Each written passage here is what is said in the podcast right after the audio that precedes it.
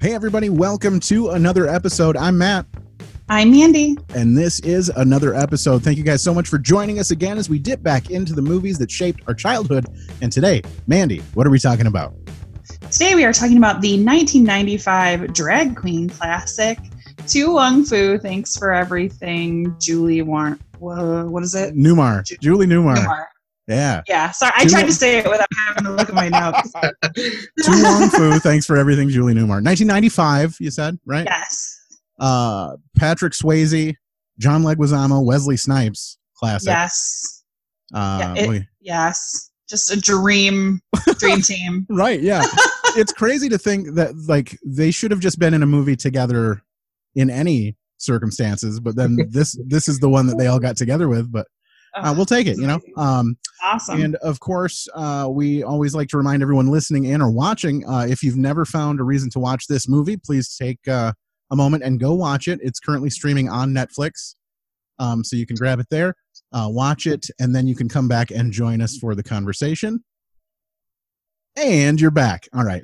Thanks for uh, taking the time. So, uh, okay. So now that we're in this mix, everybody's seen the movie. We're all in this together here.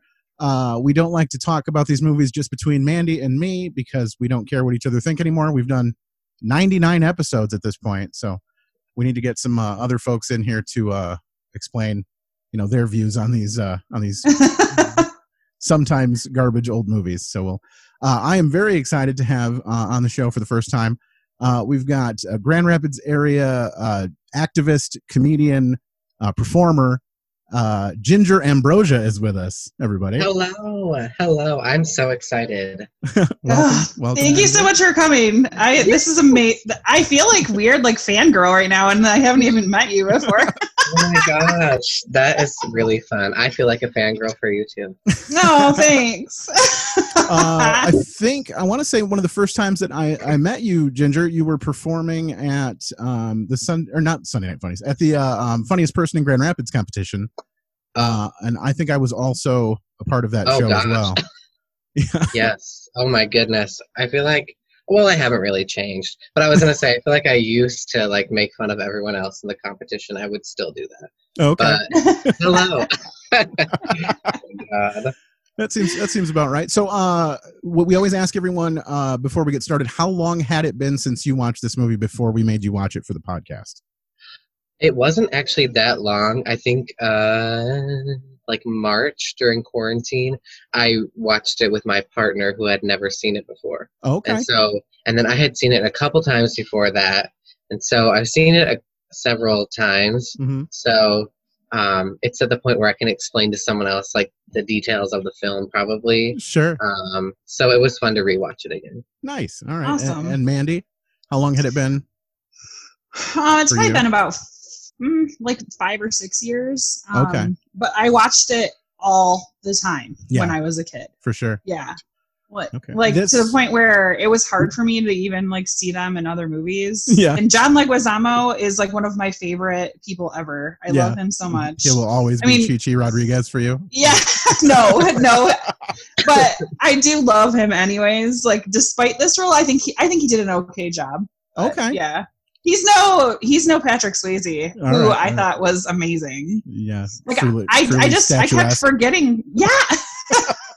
I kept forgetting that he was like in drag. Like I just saw him as a woman, you know, in this movie. I thought he Sure. did great. Um, I I think, have a hard time. Go ahead. Sorry. Yeah. Oh, sorry. I was just gonna say I had not. I'd never seen it before, and it was a couple years ago. I watched it for the first time, and I had heard of it before, and I'd seen pictures of them like in drag, and I was mm-hmm. kind of like, they're like, who did their makeup? Like they just look.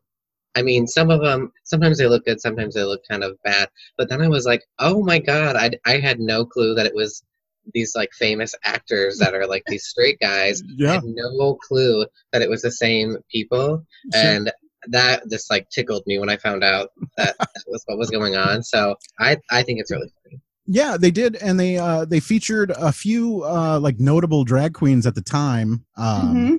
in on in the movie as well. But I was going to ask, so would you have? Uh, d- does it take anything away from the movie for you that they used like straight male actors at the time, or do you think I, I don't i'm torn between whether this was like a marketing stunt to try to draw attention to the movie or if it was a good thing to do at the time to sort of mainstream uh you know that as a you know just as a as a person you know what i mean? Like or or what does that mean to you you know? I think to me, yeah.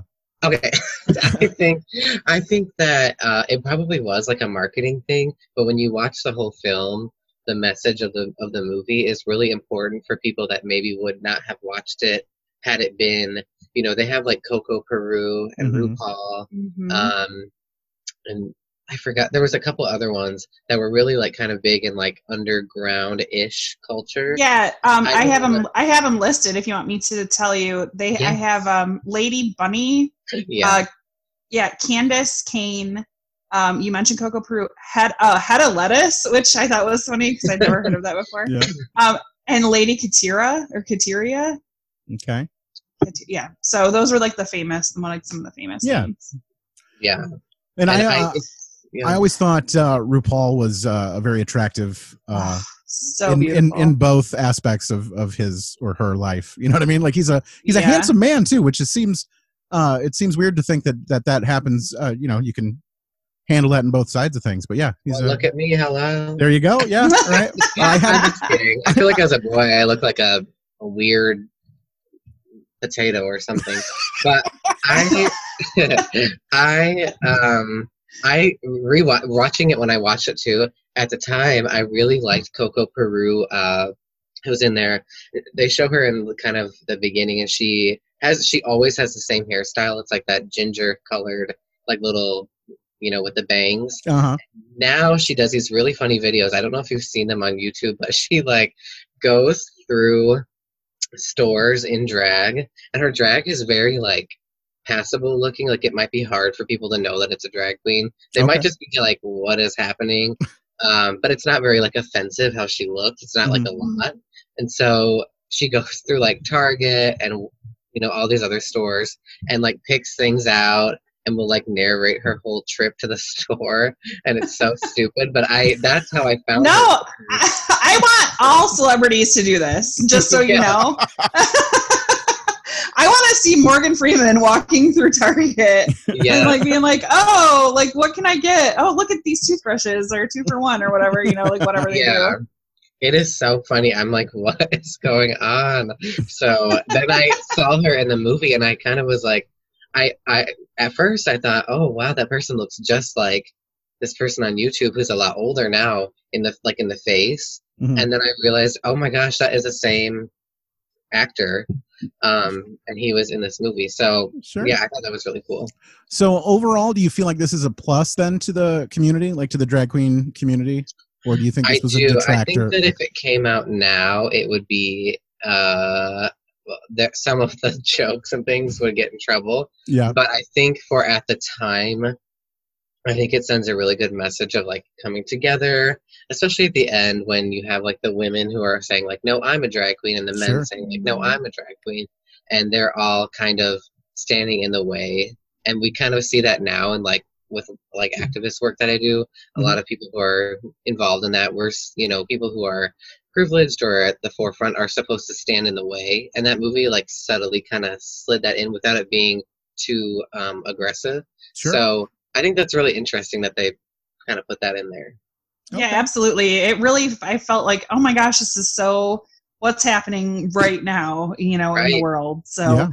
Matt, Matt, we never asked you um, how long had it been since you've seen it? Oh, it had been years and years, probably I don't know, twenty years or so. But my mom, this was actually a, a big a favorite of my mom.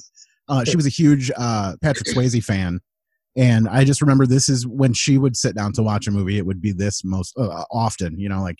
Um, so I just sort of watched it vicariously through her, kind of in the room, and then, uh, yeah, I mean, I would. Uh, I, w- I was glad to watch it again. Honestly, I was like, "Oh, this! I remember this." And as it was happening in the movie, I was like, "Oh my god, I, I totally remember you know this part and this is what happens and so basically just to give kind of a brief rundown because a lot did, of people Did you remember that Robin Williams was in it? Because I just about shit my pants when he Yeah. came out, and I was like, oh my god, I totally forgot he was in this movie. well the very beginning i noticed like the uh, opening credits had very had very much a birdcage vibe to them like the pastel colors and everything else and i was like no shit like robin williams is in this as well so Um, we and we had discussed maybe doing Birdcage as well, Mhm. um, which uh, obviously is kind of a similar vibe for his character in this movie. It's like they just transplanted him out of this movie and put him into Birdcage. Um, Sorry, I mean to interrupt you. You were going to kind of summarize for us. No, I was just uh, so it's basically a, a competition where uh, drag queens are competing against each other, and the winner gets a trip to Los Angeles. And it happens to be this year that the winners are tied.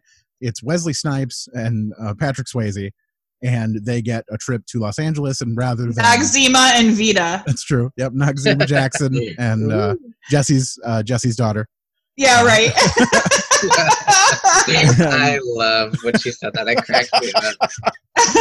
uh, and they decide to take a sad little Latin boy in a dress uh, with them to Los Angeles. And so, of course, they uh, fish out of water. They get trapped somewhere along the way. Do we even know where they ended up? What town they're in? Or I, I don't know. yeah, if it's um, yeah. Oh, oh no. It. I know it's a real somewhere town. in, somewhere in Middle America. I know that. Yes. um, in the backwoods, and uh, and then yeah, they just have to uh, kind of make do while their car is broken down for a few days. So basically, the whole movie takes place over the span of what, like a three day trip Mhm. or whatever period, where they're waiting for parts for a shitty Cadillac. So yeah, and that's where we uh, that's where we end up. So uh, Ginger, uh, do you have? Uh, I was gonna say uh, other Patrick Swayze films that you're. Uh, that you enjoy at all, or any of these guys, Pa- uh, Patrick Swayze, Yeah. Wesley Snipes, or John Leguizamo films? Yeah, I I really obviously I love Ghost. Okay. Um, that gets me emotional whenever I watch it. It is so sad. Um, John, I can't say his last name. John Leguizamo, Uh, sure. Leguizamo. Yeah. Listen, as a half Mexican, I love saying that to like other. I'm like, I can't say your name, um, and I'm not going to. There you go. Um, I've seen him in other films too, but I it's funny because the little Latin boy and drag thing. I had heard that so I'm you know being half Mexican. I had Sure. heard that so many times from older drag queens, and I was like, what are they taught? Like what? I thought it was funny, but I was like, at, at, at one point I was like, are they talking about me? Because they're all saying it. There's no way that they all know that. And then I would see it on Twitter, and I was like, hold on. So when I heard it in the film, I was like, oh, okay. There, There, we there it go. is. Yeah. So I think I think this yeah. clip is is that real quick. So I'm gonna this is introduces the three, the main three here. That little Latin boy in drag is crying. Find out why that little Latin boy in drag is crying. Little Latin boy in drag. Why are you crying? Just because Latoya, you're so pretty. You know, you're so pretty. That's so sad. Yes, yes, of course we're pretty, but why are Of you course, we're crying? pretty. I love Maybe it. she That's just found me out when every Nino time. broke I'm up. like, I know. Yeah, It took Wesley three Snipes is hours, like okay? totally racist. Wesley Snipes is totally racist Yeah, towards it- Chi it's- Chi. There's a lot going on there. I was like, oh, okay. We also got a weird racist vibe from uh, John Jacob Jingleheimer there when he was all uh, he said talking about getting a mule and 40 acres and nonsense. And he- Yeah. He was like, just kidding, you know, but I was like, whoa, hold, hold Yeah. here. We, we talked about Robin Williams. Let's play a clip of him real quick here just for everyone to kind of get a vibe of what he was in this movie. Oh, vida, vida, que bellissima come va. Darling. Enchanté. I just want a Oh, friend shit, like him. I want, French. I need Robin Williams in my Look life. at you, my Someone who's constantly over the top. Chi, you must meet the only It's like they took one of the characters when they put him in drag in Mrs. Doubtfire, and they like put it here. They were like, "That's do that." Sí, tipo, está justo las nalgas. Eh, and Noxzema, you remember John Jacob Jingleheimer Schmidt? Oh, yes. His name is my name, too. People always shout, I hate name, that. too. Yes. People always shout, I hate that.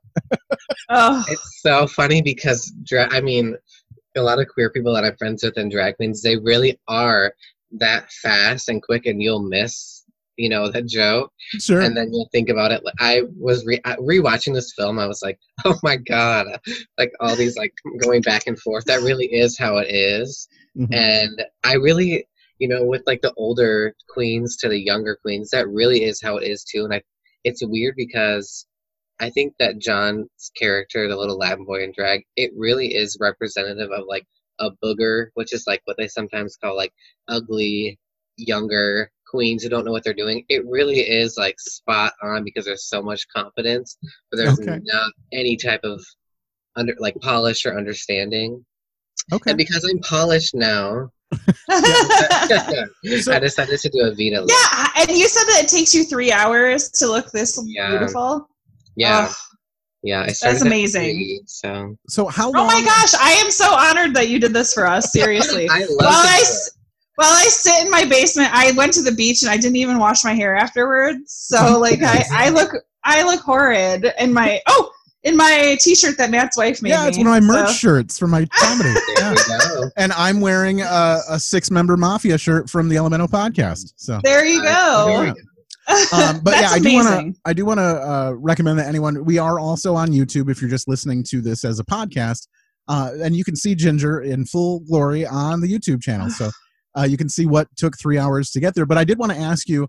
It took you three hours today to get here, but how long did it take you to get here in life? Like how how long has this process been been going on for you? Oh gosh. Um it's been since um ooh, I would say like 2000 like 2014. Okay, Um but it went through different phases of like um trying to like blend in and fit in and see where you fit in and how does that correspond to how you look and do you want your look to um look like other people how can you make it your own and so it's been like a, a long you know trying to figure that out okay. So, Um, so Awesome. has it been a sort of a changing process, or was this always your your look, or always your intent from the beginning? I always wanted to. Uh, I always so my name. Um, it comes from uh, two. di- The first name is because I'm actually a redhead, Mhm. um, and so I like to do like red hair like this sometimes because that's really what my hair looks like. You are the Um, rare redheaded Mexican. I They are so rare. yes, they are. They're there. Um, yeah, my dad is red haired. My mom is a Mexican person. Um, and so, um, yeah, I, the ginger thing, I have an, a super hot aunt who's also super smart, uh, but her name is Ginger. She's a, I think she, she has like doctorates or something, or she's a doctor. I don't know. Um, but she's really smart, but she's also really, really, really like looks like a Barbie. okay. Um, so she's like science Barbie, and I also always Ginger, so I was like, that's a, a girl's name. Um, but it took quite a while. I think for a long time I had fire engine like red hair, Okay. and sometimes I'll do that to kind of go back to it. But I think I go through phases right now. I'm doing a lot of like bright orange or ginger hair hmm um, for like the summertime. And then sometimes I'll change it up and scare people and do like a blonde hair. Um, but it just depends on like if I'm doing a character or if I'm just doing like the ginger thing or or whatnot. So like I did a roast and I had like fire colored hair um, to do like a roast and to really like take it literally. Sure. Um, so yeah, it took it took a while to get to figure out. I think at, for a while I was like, I'm gonna be a pinup girl, and Okay. then I didn't know what I was doing. I didn't have uh, makeup or like a breastplate to make things look real. So this is like not real. Um, it's like a T-shirt on my actual skin. Um, but I didn't have like the resources to do that. So I then I was like, well, I'm gonna try to, you know, look as womanly as possible, and that didn't really work too well because I had I was wearing a lot of light makeup and I didn't have like a lot going on. And then I think I found like a good balance between the two where it's a drag queen Sure. and it's still pretty, but the things that come out of my mouth are disgusting. So I was gonna I was gonna ask what is your what is your favorite way to perform? Is it is it doing comedy or is my it My favorite way is to do a uh, a song that everyone knows and cut it up with the music on like Audacity or something and uh, put in some type of like funny current events or political clips in there and like mess with the song and that comes from looking at other drag queens like Miz Cracker or Bob the drag queen who they really do uh, I don't know if you've heard of like Bob the drag queen but like Bob is big old bottom. That's like a funny thing. So his name is Bob the drag queen. Um, and then Miz Cracker uh, is also so they're New York queens, Mm. and they do like these mixes. I know Miz Cracker does like a a mix of like an angry wife, and she's driving in a car, and so the whole performance, she's actually like it's very impressive. She's like sitting, kind of standing like like she looks like she's sitting in a car, but she's Sure. actually just there's nothing there. It's just her body. and so Mhm. she She's heard squatting that whole time. Yeah, she's squatting. That's the word. I was like, what's the word? Oh my gosh. She's squatting. And um, she it then it cuts into Before He Cheats by Carrie Underwood, and then Oh, that's awesome. Windows by Jazmine Sullivan. So it's like you know she. So I like to do that. I did like a um for quarantine. I did all by myself about COVID nineteen. Okay. Um, and so a lot of people know that song. And then I was like, let, what, like, you know, a lot of people feel like they're going nuts. And so I want to show like a woman who's like going nuts. Um, but I, it, it talks in the beginning about when I was young. So I did like a really old woman look and did wrinkles and like old hair and whatever. Yeah. And then I had to take a shower, change out of it, redo my makeup to look young and do like a flashback scene. So it was a lot of work, but I like to do kind of like mainstream popular songs that are kind of going on or people classic songs and Mhm. then stop them in the middle of it and have people kind of be like, whoop, and do something funny.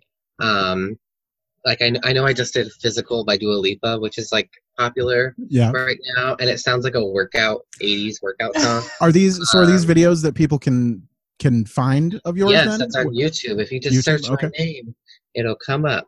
Awesome. Um, so yeah, just trying to do stupid, funny, and instead of a normal workout, I did a workout with a bunch of dildos, and so Oh my god, that is amazing. yeah, so basically just trying to per- pervert, you know, make yeah. things a little bit more perverse than they are, and hopefully, really the goal is hopefully to make people laugh at the end of the day Yeah. because things are, especially right now, are so stressful and so rough. Oh, For sure. so- yeah. totally.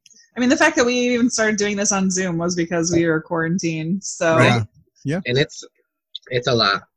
Yeah, it. I mean, and I toyed with the idea of taking like a week off and just letting like. There's no like a lot of people don't want to laugh right now, or they don't want to be you know finding this entertainment. They want to use their uh time elsewhere to to make a difference. But there's also the people who need a distraction and need to you know just kind of continue on with their regular schedule and and and stay the course. You know, and so we're we're here for that too. So. Um, Right. I do want to uh, jump into a couple more clips here. I've got uh, this is when they discuss uh, when they're telling uh, John Leguizamo Chi Chi that she is just a, a boy in a dress here. Darling, if you're going to become a drag queen, you're going to have to learn these things. What do you mean be a drag queen? I am a drag queen. Child, no, no, no. You would simply put a boy in a dress. When a straight man puts on a dress and gets his sexual kicks, he is a transvestite. When a man is a woman trapped in a man's body and has the little operation, he is a transsexual. I know that. When a gay man has way too much fashion sense for one gender, he is a drag queen. Thank you. And when a tired little Latin boy puts on a dress, he is simply a boy in a dress. Oh my So- god! I do have to say, as much as I love John Leguizamo, Mhm. Um, you know how I'm obsessed with teeth. Sure. The lipstick just exacerbated the fact that yeah. he has horrible teeth. I mean, and it's not even that his teeth aren't healthy or they're not straight. It's just the way that they are. I feel like he is ready to bite into someone's neck because, and, and the lipstick, like, just because I love him. I love him in like Romeo and Juliet. Um, I love his one man show. The happening. Um, yeah, uh, yeah, not so much. No. Um, executive. I thought he was great in Executive Decision. okay. Um, but he like seeing him in this with all the red lipstick. I just Mhm. felt like he was vampire esque. Like I was like I couldn't Well, and he it. I had like the the super pale uh, skin too, and they even make the joke in the film about how he's going to pick a shade that's more closer to Close- his uh, body type. Yeah, to his skin Yeah, tone. And I do have to say too that I was I did not enjoy his character leading on that young man who Okay. was just so dopey. And you know like I realized that she you know had a self-esteem issue and she needed to have that kind of like uplifting thing. And obviously she ended up making the right decision. But the whole time I like as a kid I was just like eh whatever. But as an adult that's obviously had my heart broken like more times. I'm like oh yeah this is not good. Especially Sure. I'm such not an impressionable kid that doesn't know anything Yeah. Speaking of that kid, that's the same kid from uh, dazed and confused Dazed and Confused. Yeah. Yeah. yeah. yes There's a bunch um, of folks in this movie that we've had, we've done we other episodes with. so many I don't know what the name of the actress is that gets like the battered woman character, but I love her. Stockard deep, Channing. Stockard Channing. Is she yes. Oh, she is like there's something about her look that is Mhm. just like I it's so unique and like I don't know if it's her eyes are like slanty kind of on the sides or what it is. I just Mhm. think she's super beautiful. Oh, I've just Her I've been in love with her ever since uh Rizzo. yeah, Rizzo from Grease, man. When she when she sings there are worse things I could do, I uh yeah. like I just yeah, that makes me sad. Oh, are you just realizing this was Rizzo from Grease? now? I'm gonna go. Oh my god! yeah. Uh, Had no clue. Now I can see it. Yeah, Wow. for sure. Um. Wow. So does she talk like that, like all southern, or is that not real?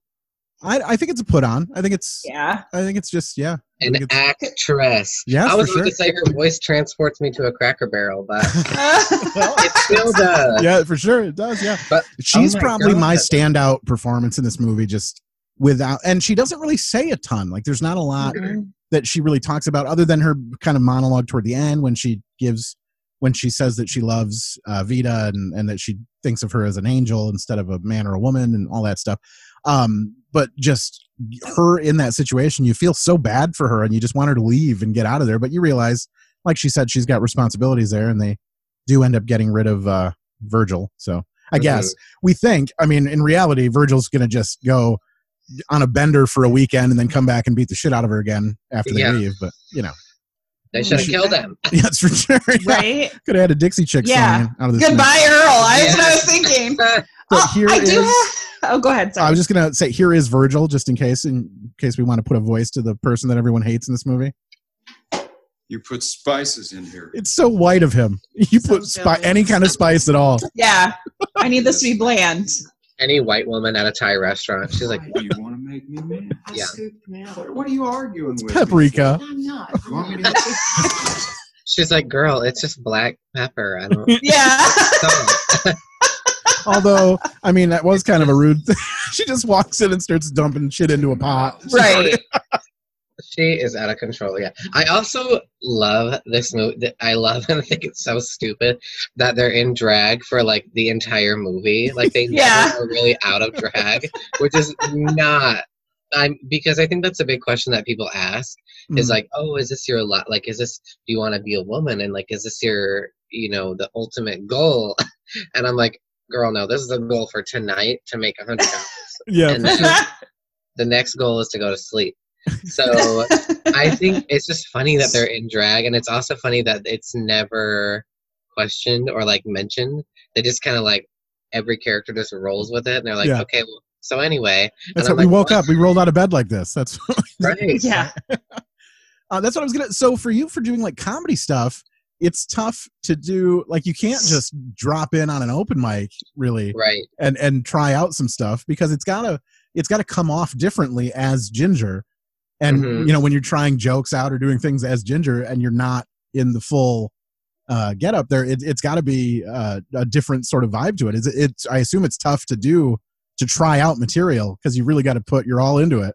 I really do. Yeah, I I've what I've been trying to do recently is work with some of the funny girls who I'm really good friends with Mhm. and kind of do a little bit more of like anecdotal like making talking about my childhood as Sure. a gay person. I think people are really interested in that kind of stuff. Uh like they're they're interested in seeing the drag queen, but they want to know what's what how how did we get here kind Sure, of. what's behind that? Yeah. So it is very hard, and I but I also think that's part of the the magic behind it and the illusion is that uh, a lot of people are like, just come as Nate, just come as a boy. And Sure. I'm like, no, no, no. The part, the magic of it is that I the illusion is is kind of with the same with the movie is that the illusion and the fantasy of being this you know creature that I can just show up, um, and it's also um, I think sometimes a bit intimidating for other people because it's like, oh, there's that thing and they're Mhm. gonna make jokes and so i always was like i want to show up correct and in this every time um to really like even if people don't think i'm funny or they don't they don't want to hear what i have to say they have to see it Sure. and so that is really um what's behind being in drag and doing comedy is because people have to see a queer person they can't look away Mhm. and they don't really want to look away it's like it's either really weird to them or it's really pretty. So Sure. um, it is hard to like just kind of on a whim. And so I try to do some like joke writing before coronavirus with people at bars and things. Now I'm like, I don't, I don't know. Yeah. Um, Oh, I haven't written a joke in So- three months myself, or or more. it is. It the world, the our, our country is is the joke. Our our politics. It's just I've like, had so our- much time. I've had so much time on my hands, and I've done nothing productive as far as comedy goes, and I, it makes me sad every day. But there's just nothing I can do. I usually draw most of my comedy from experiences, and I'm experiencing nothing, like nothing. literally nothing every day. Right. So you know that's kind of how it works. But you said um, kind of people wanted were interested in your your backstory or, or you as a, a child and coming and, and we generally ask our guests if we were to give the reins to you on this and say because we make you watch a movie that that shaped our childhood but what would you say if we were to give you the reins and say pick a movie that shaped your childhood and make us watch it what would that movie be Oh my gosh, I don't know. Actually, speaking of um, a, a movie that I always make people watch, Mhm. um, it's a sad movie. But I not a sad. I mean, it's like a drama, but it's sad. But it's uh, Bicentennial Man with Robin Williams. oh wow okay I'm not really sure why, but I used to watch it all the time, and I I think it's because a lot of people died when I was younger, and I think maybe I you know subconsciously like wanted people to live for a really long time. okay Now I'm realizing that as an adult, but I make everyone watch. I'm like, have you seen this movie? to random people. yeah Um, and I actually was in a um, a queer w- webinar thing about different media, and they mentioned Bicentennial Man as a uh, trans. It has a trans narrative to it, where this person is transitioning from one thing to another. And I was like, oh my god, I also am a queer person, so maybe I really yeah you know, I'm not a trans person, but maybe I really, really liked it for that reason. So I love Mhm. Bicentennial Man. I love Robin Williams. okay Um, and I don't know if that really shaped my childhood, but I always make people watch them. okay i mean that works for us man Good to That's, uh, yeah And I love Celine Dion, so there we go. um, I do want to. Uh, we're gonna do one more clip from Officer Dollard. We'll get to meet him. Yes. There. Uh, Sean Penn, right? Sean Penn. Yeah. Yeah. no, um, Chris Penn. Chris Sean Penn, Penn was his brother. That's the one. Yeah, he. Yeah, Willard from Footloose. Uh, enchanting evening, Uh, officer. What seems to be the problem? Well, you've got a tail light out. I'd like to see your license. Oh, There are so many people in this Oh, movie that are people from other movies that I never like Yeah. Yeah. piece Who's got here? together. hola. Hi. Um, I was wondering if you could help us. Uh, you see, we are three young career girls from Career girls. Career Mhm. girls. yes, I've from New York City, over and one we are time so in drag, lost. and it did not go over well. Yeah. What do you think we are? rewatching this, I was like, West Lost. Virginia? Yikes! Yeah. Friggers? West Virginia. Yeah. yeah. You're a long way from West Virginia, girls. And I'm pissed at the Well, police I right was now. So wondering, I was could you possibly help us find a Right. moderately priced hotel? but again, another example of No, we don't go allyship. for that around these parts. Yes. Yes. I did have to, uh, speaking for the other people. I did have to bleep out there. I decided it was appropriate to get rid of that uh, in, the, Oh, in, yeah. in the in the film here. So yeah. Oh yeah. Yeah. Um, Um, I actually was I- watching that on Netflix, and I was like, uh, uh, no, delete, delete. Yeah. Um, just so you guys know, before the the scene where Chris Penn reaches up Patrick Swayze's dress, mhm. Pat, Patrick Swayze put a corn cob in his underpants, and so when Chris Penn like jumps back in shock, it was because and that's like a legit Yeah. shock because there was a cor- yes, I thought it was hilarious. Nice. So when I read that, I was like, "Go Patrick That is Swayze!" I'm glad to know he had a sense of humor. Sure. Um, so we're we're about ready to end our first half here, but before we get to the break, we always have a little activity that we do with our guests, and that activity has a theme song, and that theme song was provided by Mr. Bob Fredericks. So I'm going to go ahead and play the theme song. Oh, wrong one. There it is. Chop this, chop this synopsis. Chop this synopsis. Chop this, chop this synopsis. All right, it is time for us to play Chop This Synopsis. Uh, and this is an activity that we ask that you take this movie, To Wong Foo, thanks for everything, Julie Newmar, and reduce it down to 10 words or less. Uh, so you want to describe the whole movie in 10 words or less. I'm going to recommend that you probably don't use the title because that's going to be eight of your 10 words right there. right. Um, so yeah, if you want to, and you'll have the break to figure it out. So when we come back from the break, we'll get your 10 word synopsis of this movie. I know it's a lot of movie to cram into 10 words, Um, but we're gonna play a couple of trail or uh, uh, ads for another uh, some of our friends, some other podcasts, and then we'll come back after the break, and we will get right back to that after these messages. Jamie, I need you to keep the dogs quiet. I'm recording a commercial for the Elemental podcast. So can you keep them quiet during this recording of my commercial for the Elemental podcast? Mean, I know the dogs bark a whole lot when we actually record the podcast on Mondays and Thursdays and during the Patreon on Saturdays. But during the commercial, we need the recording to be dog bark free. Can you do that for me, Jamie? Can you keep the dogs quiet during the recording of this commercial for the Elemental podcast that people can listen to every Monday and Thursday and the Patreon on Saturday? Can you do that for me, Jamie? Thanks, Jamie. Appreciate it. Chop this, chop this synopsis. And we're back. All right. Thank you guys so much for uh, patronizing those uh, ads that we uh, just threw at your faces and ears. Uh, Yeah. Go listen to those podcasts. Uh, they're friends of ours. They've been on the show, and uh, go help them out with some listens. Otherwise, it is time for the rousing conclusion of Chop This Synopsis. So, Ginger, if you could, please regale us with your 10 word or less synopsis of To Wong Foo. Thanks for everything, Julie Newmar. What if it's 12 words? That's, you, you do you, you know? It's- We'll we'll, hyph- we'll hyphenate a couple yeah, in our right, yeah, you just blend a couple words together. Thank you. It's 12 words. We'll pretend the extra two don't exist, like Chick fil A pretends I don't. So, okay, it is. All right, we can just end the podcast right there. Boom. yeah, right. I'm kind of hungry. Okay. Yeah. Uh, 10 drag queens accidentally challenge racism and misogyny in small town USA. Okay. All Love right, it. All right, I'd watch that. I'd click on that movie. We'll see what happens. Me too. Yeah. That- Perfect. I mean, All right. yeah, that's especially right now. And happy Pride Month, by the way. for sure. Yeah. I know know, that there's there's a lot like you know there's a lot going on. So there's not just one cause right now. Right. Yeah. um and I do I looked for like a Pride Month um uh per like the when you have your profile picture and you can put a frame around Yeah. it. And I was super disappointed because there was it was so limited because there was so much other stuff. So um you know we don't we don't want to lose that and like everything that we have In the mix It's of all this, for sure. Yeah. yes. Right. Yeah. I'm trying to spread that. I'm doing a couple different shows and things, and we're trying to spread the message that uh, no pride until Black Lives Matter. So we can be gay, you know, and be drag queens another time uh, in another place, and we will be. Sure. Um, but before we can do that, we have to really acknowledge the Black trans community and the Black Absolutely. drag queens who really made it so that way I can even be on this Zoom right now, and that sure. that way this movie could even exist. So, um, Yeah. you know, that's that's kind of how it's it's weird, and it's like a weird. You know, I was so looking forward to Pride, but then I was like, I am not in a prideful mood.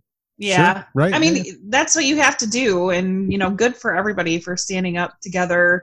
Like Mhm. you said, the the privileged needs to stand in the way. So Right. Sure. yeah, don't feel like you can't like just shout that shit out on here because Oh, perfect. uh, uh, anybody that was a Trump fan stopped listening a long ass time ago.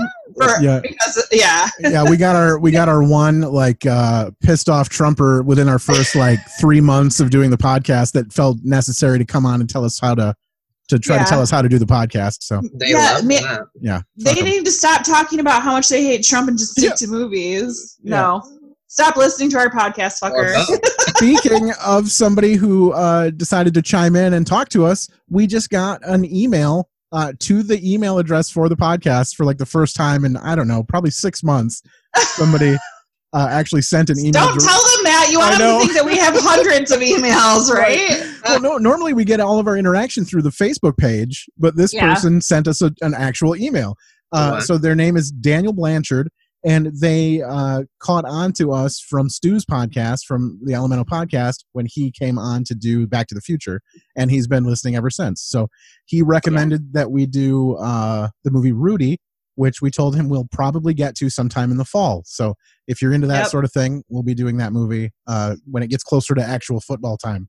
I guess Yeah, that's what they tell me. I- I don't really know when football time is, but that's now That's that we're doing say. shout outs to um, a, a girl that okay so ginger i don't know if you know this but matt and i went to high school together that's how we got into doing all this Mhm. um, and we went to high school with a, a girl named carrie who i'm sure will listen to this podcast because sure. she asked for it over a year ago Yeah.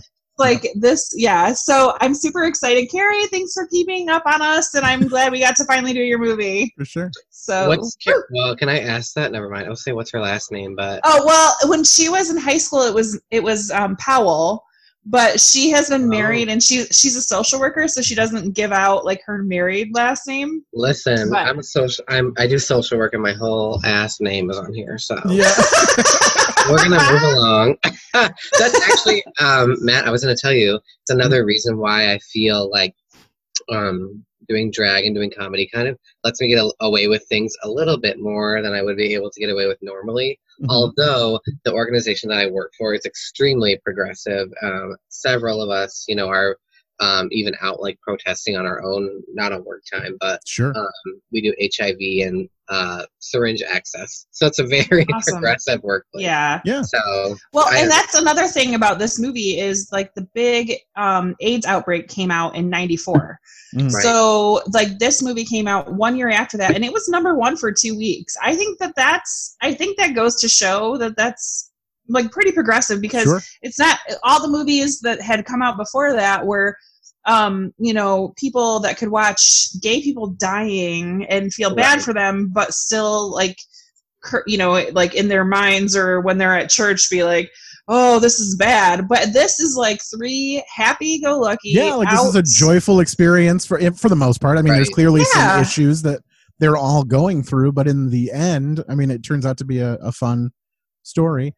Um, Yeah. Mhm. I don't know that I I was really hope or not hoping. I was really expecting them to lean a lot more into the fact that Wesley Snipes was a, a black man, a black gay man in the middle of America, which would have also been its own problems probably at the time. Um, but they did not focus on that. They focused more on the the the vibe of the movie, I guess. Which I mean, maybe a plus. I don't know, but um, I, I did not enjoy his performance in this movie. okay, And I don't know if it's because like I love like passenger fifty passenger oh it's the beer talking. passenger fifty seven. it's like And, like. Yeah. and um, you know, and the Blade movies and stuff. Yeah. It's like I just I didn't I don't know, I didn't buy into it necessarily. I did like that he was, you know, that he was giving that that's, you know, a black um drag queen a voice. sure. Um, I do feel like they probably could have found somebody better to do it. But I, I mean, I think the whole point, the, the point is not to pass, right? Like the point is not to look no. like a lady, right? Necessarily, it's very much a performance art sort of thing, and I, I feel like Yeah. he, he was aware that he didn't. well, I mean, he wasn't the most beautiful. And I I did not like him really at all up until he was chasing after Miss Clara with the picture. yeah, I laughed my ass off for one thing because that was hilarious. And then I loved that he just or she, I should say, Mhm. um, got a chance for them to like to open up and then got her to talk. Yeah. And it was just very and I loved how she held her hand and um, it was very heartwarming to me. for and I love Miss Clara. For one thing, um, she is in Ace Ventura. She's Mhm. yes, laced, laced is out. that's where I knew her from. So I was I like, was like, I was like, where the hell have I seen this lady? And she has Yeah. played. She basically played the same character. yeah, yeah, for yeah. sure. I mean, Uh, I like that the film creates sort of like a utopia where a black drag queen can talk to like an 80 year old white woman Mm-hmm. and there's no question about like gender or makeup it, they're talking about something completely different which is you know even if we break into the mainstream currently that's not the conversations that we're usually having Sure. and that's not really how it might be the conversations that we're having but we have to first you know explain what's going on and why we're looking like so i i like that it kind of was this whole other almost like whole other reality that they Yeah. entered where the people were like almost like we have bigger you know we it was a weird like we have bigger fish to fry but we're also super behind the times like rustic Yeah. like wild west and so i thought that was a really interesting way that they did that And Sure. I like that the film showed Wesley Snipes' black drag queen character as like this soft, um, feminine black gay man who like really, really, really cared that she dropped a, a picture, you know, a piece Mhm. of paper or a picture Mhm. and chased after her just to give her that and to show the delicacy of like and the humanity behind black people especially right now i kind of touched me where i was like i like that they showed like you know a lot of people are scared especially of the it reminds me a lot of bob the drag queen because that is i don't know if you guys know of bob the drag queen but Mm, this show- no, I want to now though. Um, it's so funny because I just watched all the episodes of um, the show on HBO. It's called We're We're Here. What's word queer? We're Here. They're all queer. Uh-huh.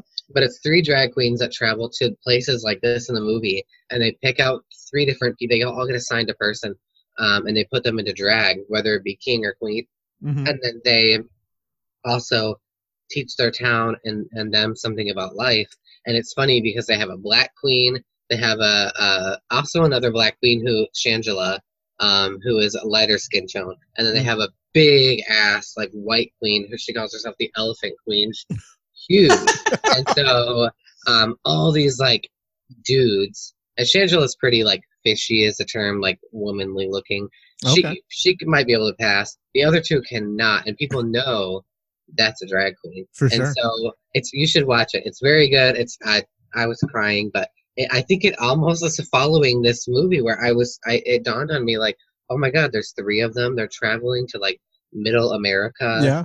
Um, and most it was interesting because most of the places they went to, you know, the people were kind of like, okay, cool. Um, kind of like when I do shows in Ludington. It's very like, okay, we don't know, like they don't know what's going on, but they don't want to know. Even And I'm people concerned Yeah. about doing shows them in alone, Ludington. But I believe it was Branson, Missouri, was where they were, which is really like uh, reminds me of this movie. And people, as soon as they got off of their little bus, they went to a coffee shop. They explained that they were there for a show, and they called the police on them like No. immediately. And this was filmed earlier in like March or February. Yeah, that's February. crazy. Um, and so it just came out though on HBO. I have I just watched all of it, and it's very it's very uh the parallels are very like obvious Huh. to this film to where I was like, oh my god, they're doing this but in real life, and so Sure. it's interesting that this film kind of has that like um parallel universe where people don't care enough the drag and gender they don't they it's up and she reveals at the end rizzo which i'm shocked about reveals that she knows, but the like whole time. she says, like, girl, I don't care.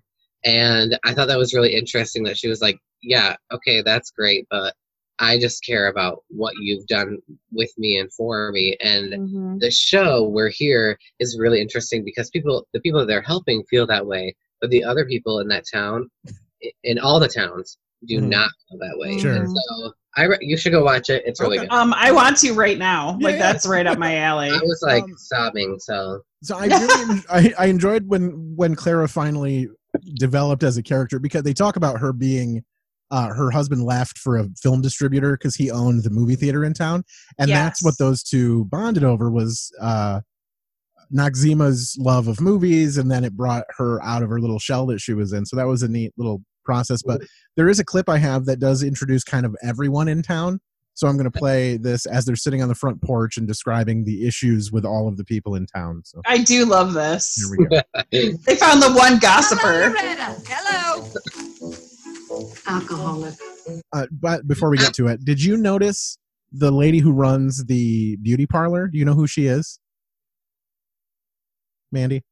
No, is I, what? Which what is her name in the movie? I- it's not Marna. It's the other one. Um, yeah, because Myr- Myrna is from Harry and the Hendersons. that's the one I was going to say. That. So that is her. Okay. That is Myrna. Yes. She's fr- she's the one who runs the beauty parlor. But anyhow, here we go. Low self-esteem. Oh, her daddy used to call her baby ugly. Jesus. She took to the bottle just as soon as she could Me too. her. Over there, her and her husband ain't had sex for nearly seven years. I love how she knows that to be a fact. Like, well, the thing is, we, Matt and I are from a small town, and this kind of shit, like you just kind of know. You know, a I- stutter. little yeah. stutter. The boy in the shop is a stutter. There's Clara. Here we go. And you, you can say anything to her. She don't hear you. She can't say nothing. She can't hear you? No. The stockings are falling down. You know, there's no medical reason. Ever since her husband lost the movie theater business and he run off with that lady, a film, what do you call it, distributor? There is no way that that town supported a movie theater in any way whatsoever. There were like Um, 12 Yeah. people in the town. just so you know, John Leguizamo, he he um frequently improvised, and it pissed Patrick it pissed Patrick Swayze off because we've we've had Patrick Swayze on a couple of movies. When he did Red Dawn, he was he basically like made that movie because he was the only one that knew how to make a movie. Sure. And um, he actually threatened in in John Leguizamo's biography. He he said that Patrick Swayze threatened to punch him in the face if he wouldn't stop uh, improvising. Which I was like, well, this is John Leguizamo, you know, like this is. But then I thought, well, if I, my line was supposed to come after your line and you Mhm. didn't say the line, like I wouldn't even fucking know Right. what I was And supposed I to think too, like you add, you know, you're acting, but the element of drag, like I'll put y'all in drag and show you, it is not comfortable. Like it is. No. Sure. I put my And- sister in drag for fun, and she literally halfway through was like, "Can we just take a picture?" And then like, I was like, "No, you have to do the live with me." But it, I mean, I can't imagine not being used to it, and then Mhm. being in that, and someone being like, "I'm just gonna do whatever," you know. Also, Uh-huh. because his character isn't seen as like a polished, fully realized thing, and Patrick Swayze's is, so it adds that whole other element of like frustration of like, "Yo, Yes, and act and um according to the three of them, after the movie was over, they did like a giant bonfire um where they they burned their costumes and their wigs and their makeup because they were just so sick of having to like become a woman. It was quote unquote. it's uncomfortable." Yeah. I watched an interview with Patrick Swayze where he said that Wesley Snipes was like relieved and done with it, but he actually had a moment he said where he realized that he didn't get to be that anymore. And he was actually proud he seemed very proud of how pretty he thought he like he was you know? Uh-huh. um and he said that they asked him about what it was like to be in drag all the time and like walking around in heels.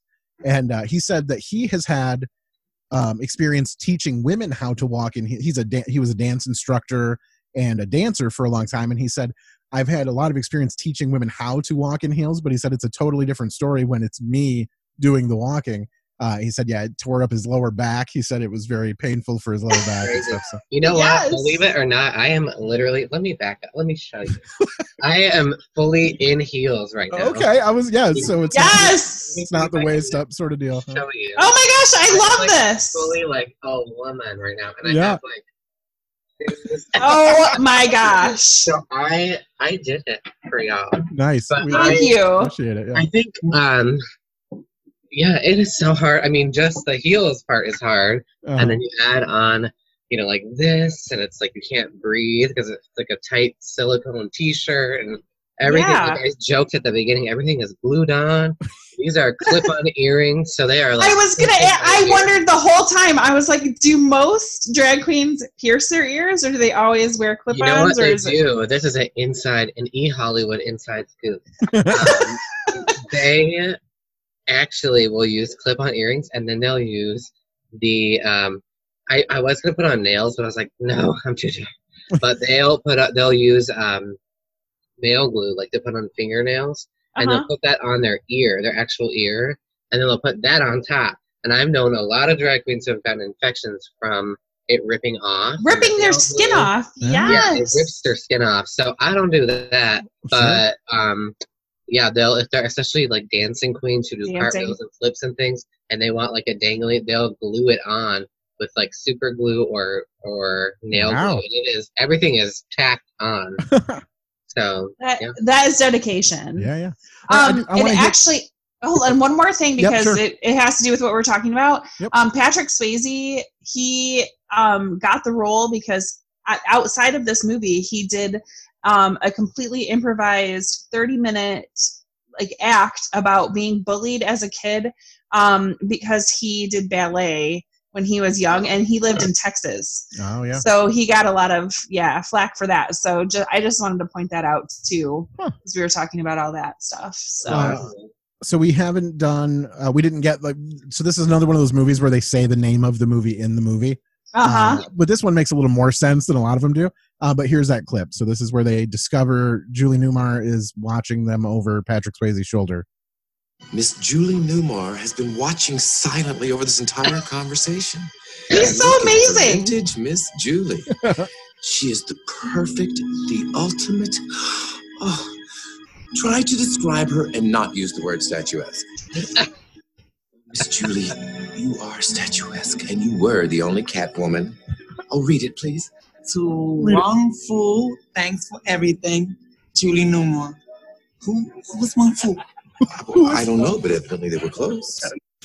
And we I know who out. Wong Foo is. Oh, I was gonna say we never find out. But, all- all right. No, they don't tell you in the movie. Um, uh, Wong Foo, uh, or he, as his friends call him, Fui. Okay. Um, he was the head bartender at the China Bowl restaurant.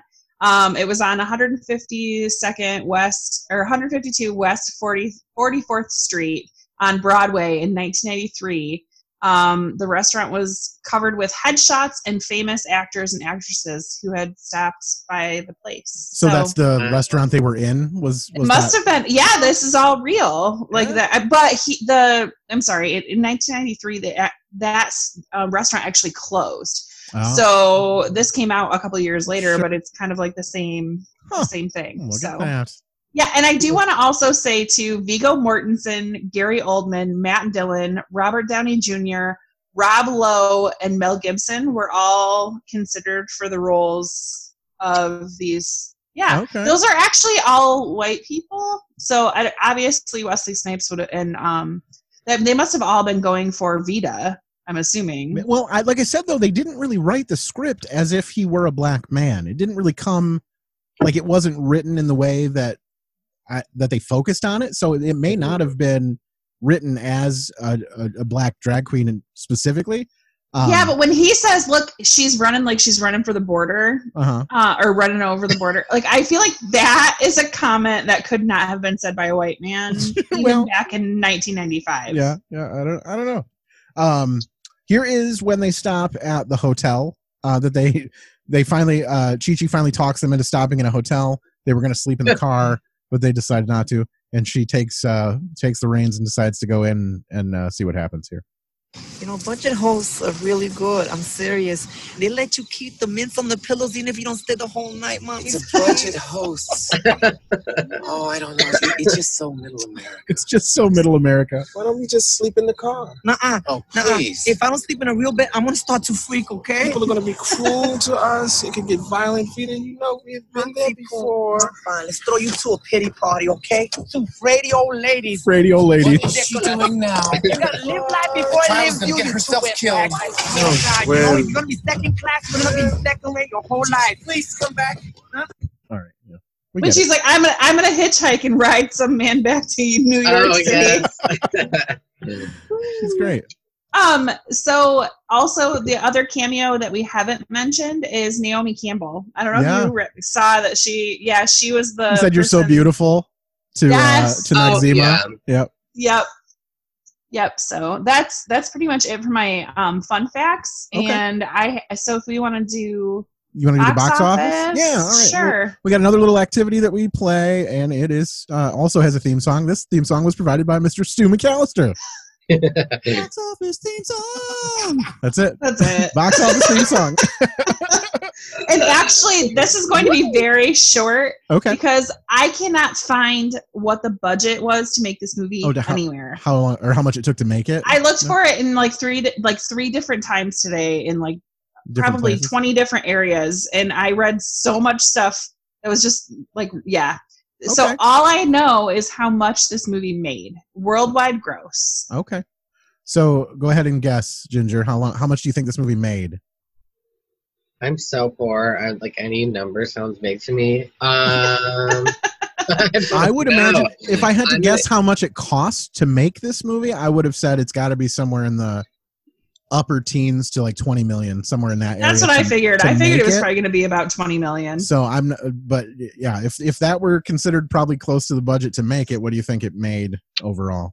I don't know the answer either. So I don't know. I would guess like because it's such a niche film too, and but Mm-hmm. I feel like now it's kind of like a classic, you know, type thing. Um, maybe like 11 million. over Okay. budget. So okay. Uh, wait, do you think it? Wait, do you think that they only made 11 million, or do you think they? I don't know how to guess math, but I'm gonna say 11 million. For Okay. they only made that much. so that's how much they cleared over budget, probably. Yeah. Yes, Uh, yeah. I Okay. would say I think because you actually let slip earlier that it was number one for a couple of weeks. Um, so that probably made a huge pile of money in the first few weeks, I would guess. So I'm gonna say somewhere in the round uh like the fifty million ish mark. Yeah, that's actually very close. 48 million. Forty eight million. Okay. All right. Wow. Which is very respectable for 1995. Sure. And there's no way that movie cost more than twenty I can't imagine it cost more than twenty to make. No. So they they doubled their budget for sure. It would have. I mean, most of the stuff would have been spent on like their outfits and when they made up the ladies and yeah. Yeah. Well, and I'm Oh, the sure. Are soundtrack. very expensive too. Yeah, Yes. the soundtrack. I know Yes. RuPaul too. I also love also um fuck RuPaul, but and, his, and his fracking. But uh, at the time, RuPaul was not fracking, and I really love that his name is Rachel Tension. Yeah. yeah. Um, because I also love it because it sort of predicted the future with Rachel Dolezal. I was Yeah. like, wait a minute, like I said, oh my god, like Rachel Dolezal, and I was like, wait, that was before, you know. So Yeah. um, I, I love that she's wearing like the Confederate flag. I just I love Yes. that like fuck Lowered down from the ceiling. to do. Yeah. Yeah. I love that. Here is that clip where they introduce her and the rest of the um the little cast here. I had to get comfortable. I've been sitting crisscross applesauce this whole This year's Drag Queen of the Year, last year's winner. Put your hands together for Miss Rachel Tension. Here we are again. Another year flies by, and it's time to crown a new drag queen of the year. This is when RuPaul still did his own makeup too. yeah. I don't know if you guys know the scoop on like drag, you know, things, but Hmm. RuPaul doesn't, you know, now he doesn't do his own wigs or hair or anything like that. A lot of people ask me like, "Do you do your own makeup? Do you do your hair?" And I have people that will like fix this to make it look like that, but I have to keep it, you know, nice and I do my own makeup and I'll buy costumes from people or this is from like Amazon. But we do it, you know, I do it all myself. But RuPaul now doesn't do any of his drag. Um, He's got, like. He handlers. people that no, for real, he has Yeah. people that put like his, you know, help him put his tights on and help him do the do everything. And so, um, with the drag race finale and everything that's been going on through Zoom, he hasn't had those people there, so he wasn't in drag for like any of those things. So people were very upset. Yeah. Well, I do. I did want to ask you have you thought about moving? Do you feel like Michigan is like such an intolerant place that you just would be happier somewhere else? Or are you good to go? Like you're like blazing trails here, or how do you feel? You know, I I'm um fine here, but I I dated someone in Chicago for a while, and I was looking at moving there, which would be pretty. It would take some saving up, but it wouldn't be that hard. Mhm. Um, my partner currently, I'd want to move with him, but eventually Chicago in a year or two might be um, still a thing. I think that though I've noticed with West Michigan that um, a lot of people move away and they Mhm. don't stay to fix what's going on Sure. um, or to even try. And so, um, something that I've been trying to, as I get older, uh, something that I've been trying to do is be a little bit more patient and um, work with people here. I had a couple, I had a show that was going to happen at a Comedy Project, my own thing for the Mhm. first time with my name on it. Um, and then coronavirus happened, like Ugh. literally right when it was about to get announced. Fuck you, COVID. I was so sad. I was like, no. So, um, but I, I think that in Grand Rapids, we are moving towards a place where we're able to carve out a space, um, where it can be comfortable. But currently, it's not super duper comfortable. Mhm. But I, I, especially with everything going on around Black Lives Matter and really advocating for people who are even less marginalized than myself, I think that there's a lot happening, a lot changing. Um, but I'm from the South. I don't know if I like said that. I'm I'm from uh, Atlanta, and okay. I did, I we did up- not know that. Yeah, I don't. I always joke that I've uh, deep throated enough dicks to get rid of my accent finally. I, I don't really think it'll come out sometimes. it'll come out sometimes, but I don't really have an accent. But I um I lived in the South until I was like 17.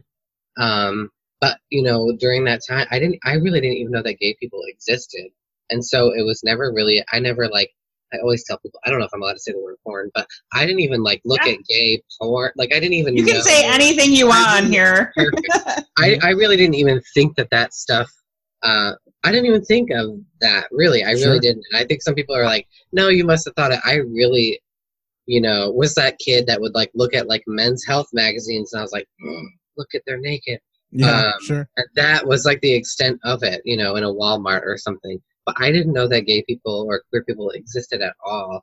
And so what's interesting is that as I moved here, I remember, you know, in the South, I never saw, I, I really honestly didn't really see Confederate flags or barns or anything, you know, that you would think of in the South. Sure, like um, super except for a rural type. Barrel. Right. Um, and then I moved here to Mason County for like two years to finish high school. And it was so like yeehaw. And I was like, what in the world? There was, Yeah. I went from being like the minority of being a, a white person where I lived, really, uh, kind of. And then where it was very, it was actually racially diverse to the point where like I used to be one of those people that was like, you know, I don't see color because I really, it was so blended there that I didn't even like notice. Sure. And then when I moved, I was like, oh, oh my god, there's Yeah. only, there's only white people, and if there is a black person, they're adopted. And Yeah. so that was so like sh- shocking to me. So I think that it it it is a place currently where it's a little bit intolerable, but it's becoming a place that through like the current revolution that we're living through, it could hopefully change for the better. And I think that even in the comedy world, I've seen a lot of people welcome me and really like un- they they start to understand why I'm doing what I'm doing and understand that I'm doing the same thing that they're doing really Mhm. Mhm. um from for their group even the you know straight white people straight white guys Sure. started to really understand like oh okay I, I see what's happening and um yeah so I think I think I could move but I Yeah. also think that it's it's changing over time Can I? Do you mind if I ask you a question that possibly our, our listeners are thinking? Yeah. Um, are most are all like most drag queens queer, or are some are there are there straight drag or straight? Oh my gosh, it's the beer. Are there straight drag queens? there there are i think that um a lot of people conflate the idea of like gender and sexual orientation together that they're the same or that they're like inseparable with one another and Mhm. that really confuses it's not out of a um people being malicious but it's Sure. more just confusing for people they don't really know how to understand separating the two and so i have um it's not widely uh, there, but I have seen a lot of uh, straight men do it, you know, for fun, and then they do it one time, and they do it.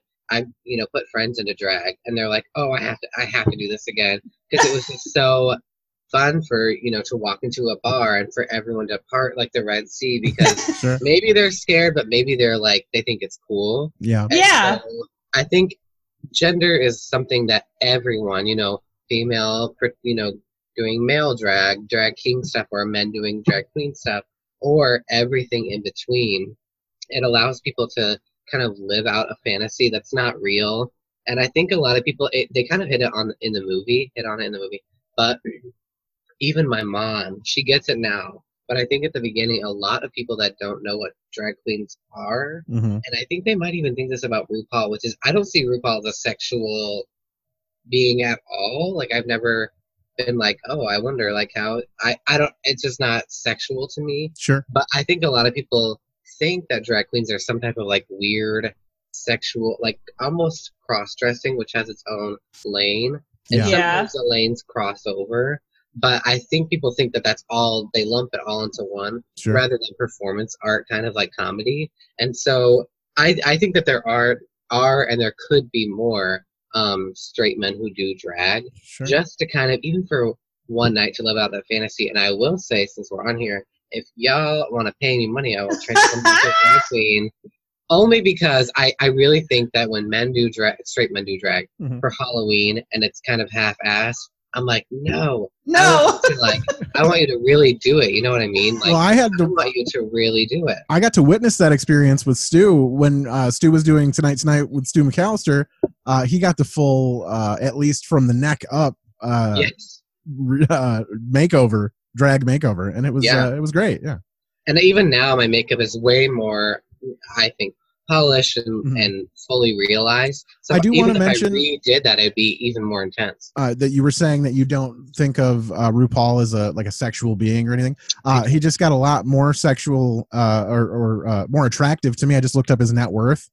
Uh, it says Ru- it says RuPaul's worth somewhere in the neighborhood of sixty million dollars. So Yes, I- I, I don't- to frack my hole. And There you go. I don't, I don't think I'd put my own tights there. on either if I was uh, if I was worth sixty million No, I actually listened to a drag podcast, and they said so. We have um, drag padding that makes it look like we have hips, like Uh-huh. the hair shape or whatever. And I read that RuPaul actually, because his legs are so skinny, hmm he gets custom pads that go all the way from above the hip all the way down to his ankle, and it's just foam on the side to make it look like his legs are a little bit bigger. Yeah, And I He's was like, six if foot that's three. funny, Like, right? that's- and it's all part of that like illusion. But all of his gowns, if you ever watch a show, All the way down to the floor. all the way down the floor, and they're always made by Zaldi, the, the designer. Oh. And so his gowns are, you know, custom made. His drag, his makeup is done by other drag queens. His hair is done. By, and so I think he's also RuPaul is a strange character, especially to play that Rachel Rachel tension because he, as a real person, is um, married to a rancher, and so his husband, I think they live in like some yeehaw somewhere, and they, they own like acres. and Mason acres of County? land. Right, they live in Mason County. Fracking. But RuPaul has uh, been outed recently for doing fracking on the land that he owns. Oh, okay. Awful. So, yeah, and so he hasn't, and he also RuPaul is a strange, strange, weird thing because he's done a lot for Black people and done a lot for Black queer people, like a ton.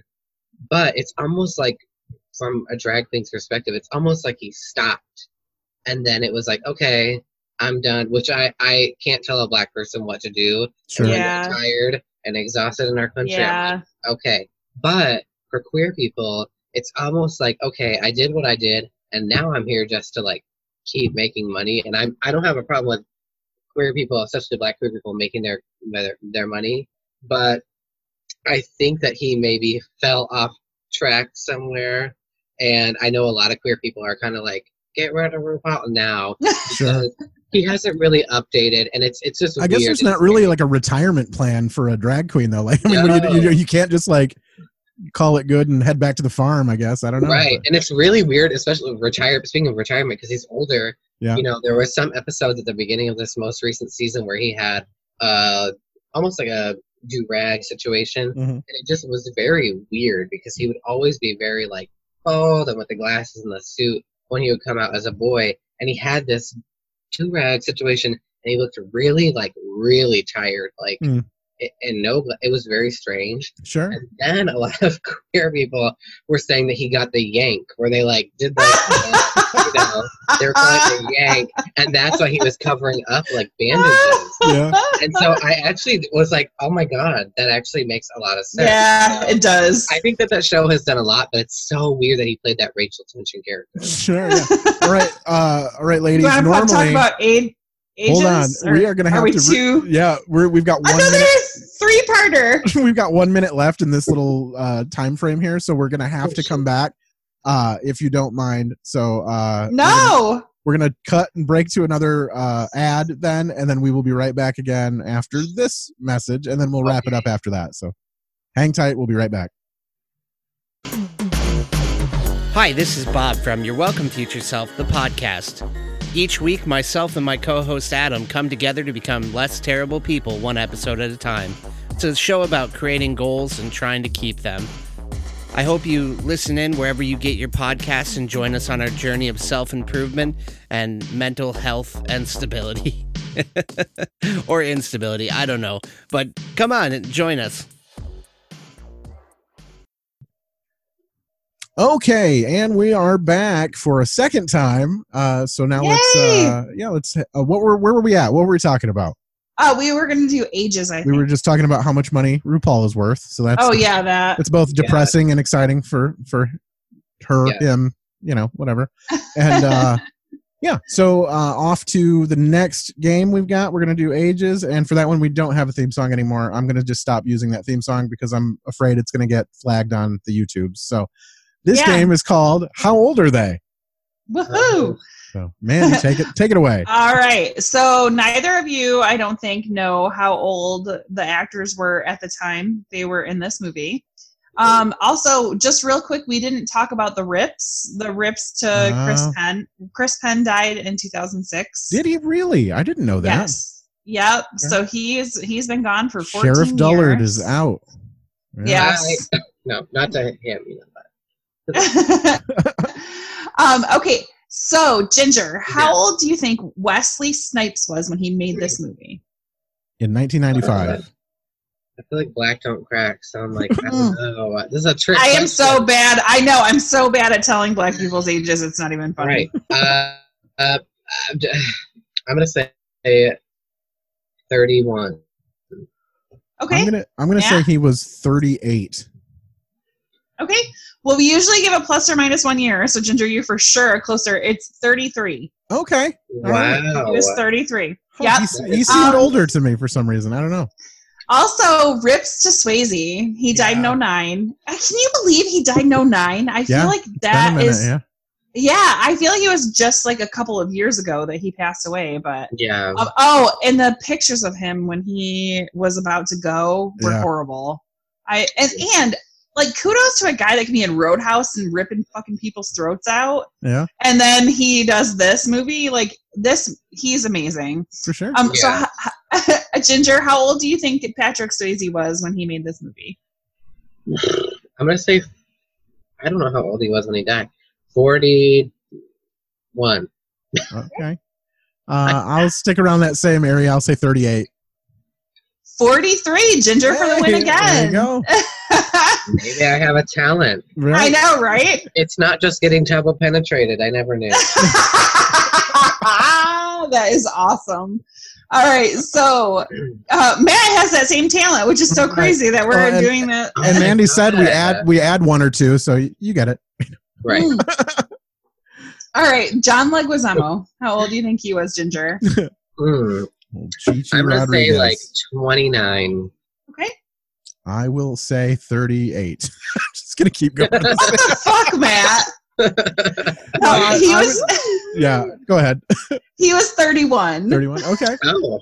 Um, there's one more, and this one was difficult for me. I couldn't really believe this, but how old do you think Stockard Channing was? Oh, I She thought you were gonna say Clara, the, the old No. lady. No, yeah, and I, I didn't. 104. I know, right? Um, Actually, she and she, just so you know, rips to her as well. She died in 2016. Oh, no. yeah, Um, not that long ago. Alice Drummond, yeah, she hung in there. Yeah, 'cause she did.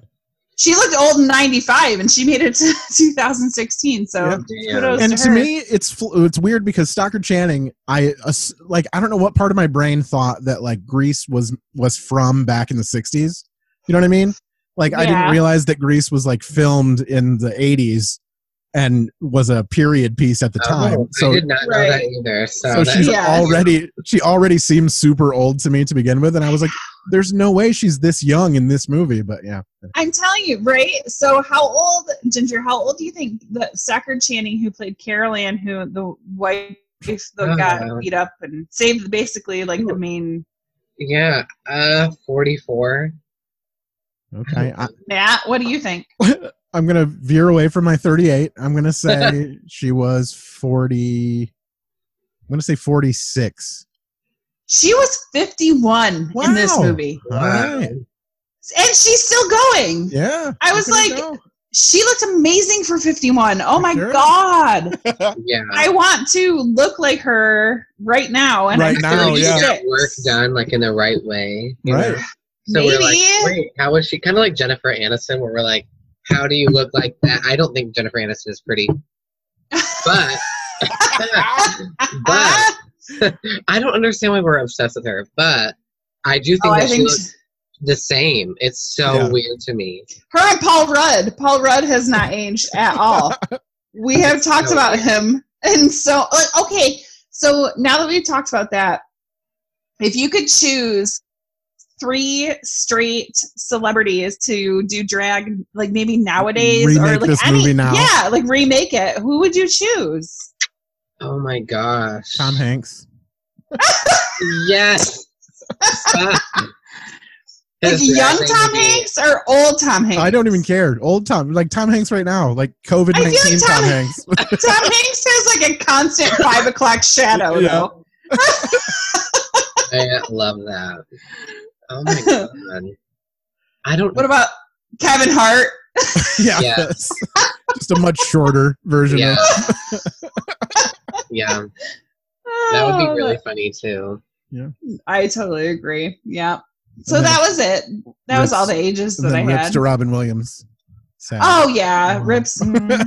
All right, we got one more game. Oh, that's not it. All right, this last game that we have, it also has a theme song, and that theme song goes like this. I think it's time we stop, children. What's that? You're still playing this, huh? Yeah, this one's short enough. What's that? It's only like 10 seconds long. What? What? What? What's We're gonna get sound? busted, No, it's cool. As long as we talk over it, it's fine. it's uh right? parody, it's parody use. It's conjecture. I cut up the songs Yeah. enough. It's fine. Uh, so this game is called What's That Sound? And in this game, I take a sound from the. There you go. Very good. It's always best to wear headphones or earbuds for this game. Uh, I take a sound from the movie and I play it to you, and you have to tell me what's happening on screen during this sound. Okay. So let me know when you're when you're ready. I'm ready. Okay. We're gonna play the first sound for you, and it goes like this.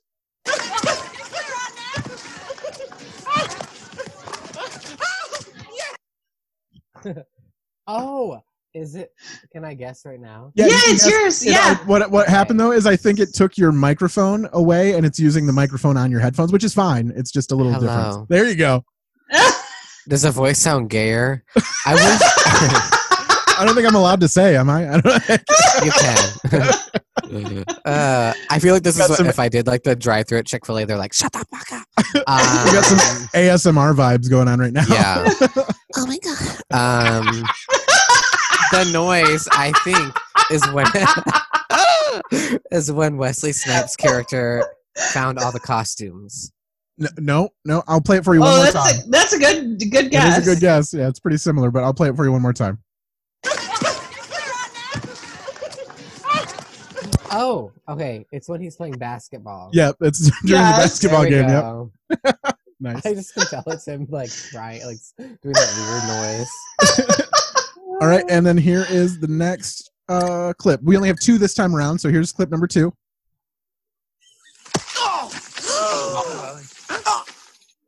That's it. Is it when Noxeema's grabbing that guy's nuts? It is. Yep. That's the sound. There we go. Good is for the you. sound. I I totally thought it was Patrick Swayze pushing what's his face uh, Virgil out the Oh, door. that'd be a good so one too. the fact that you, yeah, that Noxeema grabbed his You know, I think is- I only know that because I had my sister when I was watching it. I rewinded it and was like, "Funny straight guy getting beat up." And, And then just in case we wondered what the rest of that sounded like, here's the rest of that scene also. What's all this noise? Oh, baby. You are a whole lot of woman. yes. So know what you know. these guys, these hill rods in this town, were just assumed these were all women, right? Like I can't tell if they're being Yeah. like transphobic or not. You should apologize. Like they No. know that they're just like big I women, or I don't know. ladies over there. I mean, there's only so many women in that town, so they probably don't have that much experience with. Right, That's what I figure. I don't think they really know. Right. Do you like my nails? I, I walk. Walk. I took the sound out of the She's clip. had a difficult life. what did you oh say Oh your my name god. was? Your name? Tommy. Tommy. Tommy. Tommy. Well, Tommy, Tommy. this is Miss Vida and Miss Clara. And this is Miss Katina and Miss Myrna, Miss Loretta, and of course Miss Little Bobby Lee. Little Bobby Lee. Now, Tommy, when Oh, you encounter such God. gorgeous ladies, the correct way to greet them is to say, Good afternoon, ladies. Can you say that, Tommy? Good afternoon, ladies. Very good. All right. I Yeah, so love him. nailed them both. is- yes, great, great job. I do love him. The guy that played Tommy. He Tommy? was in. Yes, he was in. Um, uh, it was Drew Barrymore where she went back to high school. Never been kissed. Never, Never been. been kissed. There you go. Okay, Yes. I changed my movie answer earlier to never been. Kissed. there you go. Shaped your childhood, Um, huh? I do, I do love him. I thought I was like when I saw him, I was like, oh, I am not happy that you played this douchebag. Nice. Uh, um, and then there was one oh, um, Jamie Harrold who plays the boy that stutters, Billy. Yeah. I think he is so cute. I don't know why. And he was in Natural Born Killers, and he plays like he he plays a small scene with um Ju- Julie Lewis, Juliette Lewis. Yeah. Yeah, sorry, beer. And then um, and so I, when I saw him, I was like, where the do I know this guy from? And then I realized it was from that, and I just think he's adorable. Just right. so, With that weird yellow yellow pants and hat ensemble. there. well, that was that was because of Noxeema. She Uh-huh. brought out all the Uh-huh. 60s stuff. I know. And I That's- love that Clara came out as like a hippie. Yeah. I, I was just like, this is crazy. It's the first time that town has seen any sort of- Color? Yeah, any sort of color in Yes, decades. that's like my drag closet, which is right. I don't know if I can turn Right. this. It's just there you go. leather boas and costumes and, and Oh my gosh. and hairs and yeah. I am so jealous. My sister came down here earlier with some, you know, boy that she's getting dicked down by, and she was like, "Look, this is my brother. He's a drag queen. Look at all this." And he was like, "Oh wow." He's like, "It's fabulous." I'm like, Mhm. Yes, it "It is. is, isn't it?" it is. isn't it? Uh, um, okay, so I mean, we're basically toward. So We're here's done. a question: uh, Would you watch this movie again, Ginger? Yeah, I love this movie. You know what movie I would not watch? Is that a next the next question? Can I just say that? Wait, basically, we don't do a rating system on this, and a lot of times when we bring people on, they may not have ever seen the movie in the first place. So it's Oh. kind of a gauge on whether or not, like, would you watch it again? We forced you to Or watch did it this hold time. up? Or yeah, does it hold up? And would you? Yeah, I think it holds up, but I also think that it it deserves a remake, like a modern, like we were talking. Yes. I think it would be so funny and so good. I think that the makeup has changed and the drag has changed so much sure. that if they redid it, you know, with modern drag queens and had those little drag queen celebrities in it, Mhm. people would love that. I mean, people, you know, this is like such a cult classic, so I think they should remake it, and I think that'd be really cool. Cool, cool. How about you, Mandy? Would you watch this movie again? Oh yeah, for sure. I'll and I'll probably watch it as long as it's on Netflix. Yeah. Like, yeah, I, I, Yeah, don't I don't know know if I I- would pay to rent it Sure. just because I watched it a lot as a kid. So I kind of, although I'm not gonna lie, like I completely forgot Robin Williams was in this. I feel Yeah. like like that just got like deleted from my mind. sure. So it is a very small part. He's only in it for just a few minutes, but and then he says you can have any car on the lot for fifty dollars. I, I was like, girl, this is what it probably feels like to be a DeVos. Just pick one. They're all 50 bucks. I was fun. going to ask you guys too. Would you go for uh, what did they say? Whether it's uh, style or uh, whatever the Pinto or whatever the hell the other one was. like, It was a it was a Cadillac or a Toyota Corolla. yeah. Would you would you go for the Corolla or the Cadillac? Either one of you. I've had a car below. I've had two cars below up. So I would go for the ugly one and then just deal with it. yeah, for sure. Yeah, same. And also, when you're in when you're in a traffic jam in a convertible, it is like being baked by the sun. Yeah. And it's crazy. is the I mean, we- worst thing ever. yeah, no, we and we have like tools to keep this, you know, glued mm-hmm. to our, our head. But I'm like, how in the world are they in this car? Which is again like the fantasy of the movie. It's yeah, sure. like, Movie magic. Yeah. stupid. But I was like, what? So yeah, I have Well, to. and also this kind of when we were talking earlier, I, I kind of thought, do you think that they kept the drag on, especially when they were in the small town because that's how they arrived, and if they walked out as men, They that would would have have been run out of town. I, I Yeah. assume. Yeah. I think that's uh, part of it. I think it's too like when we're in. I think they were trying to not just capture like documentary style, kind of like the We're Here show. It shows them out of drag a lot, and then they get back into drag. But I think it kind of it's almost like you're entering the fantasy world that drag queens live in, where like you know. Who's to say that certain scenes aren't the people like just imagining that they have all of that on and that they really don't? and that they're embodying those characters. And Mhm. so, um, and I love that. I was gonna say I love the mention of like they talk about drag families where she says like you know I'm um, Vida Boheme of the Bohemes of Brooklyn or whatever Mhm. or Yeah. Manhattan. Um, and I thought that was really cool because I think a lot of people might, might be like, oh, that's weird. But you know, drag queens really do have families. Like in Grand Rapids, we have the Sanchez family um, and the Divine family. Like there are really are drag families hmm my family should just be called the House of Chlamydia, but they really do have, you know, houses here. So I, th- I thought that was cool that they, you could kind of almost tell that, especially at the time, they probably really did have a queer person, you know, helping out with the film. Sure. yeah sure. they they actually all they all went to new york and they were around the drag scene for Yeah, quite a while to get their yeah to get their parts and stuff that's which good. i i do i do think that they they tried their best as three straight guys Mhm. to portray the you know and to not insult the drag community for sure Yeah. Right. For sure. Uh, so I wanted to ask too. Uh, so let's say there is a little Latin boy in a dress somewhere who wants to become a drag queen. Uh, do you do have you or do you ever like take someone under your your wing and and sort of guide them through the process, or is that a thing that happens, or do people just kind of go at it their own? Yeah, I actually, so I'm gonna like take this off so I can show you, but I have, um, this is like a whole situation in here. yay i'm excited this is like a tour a tour. Yeah, if you're Oh not my watching this right now, a bunch of costumes, and Uh-huh. then over here we have like a bunch of wigs that are hanging, sure. and then a bunch of mirrors. There's another mirror right there, um, and so there's a bunch of like it's like a it's like a gay Toys R Us. Um, and so I have some friends who have been really interested in like, hey, I really want you to do this.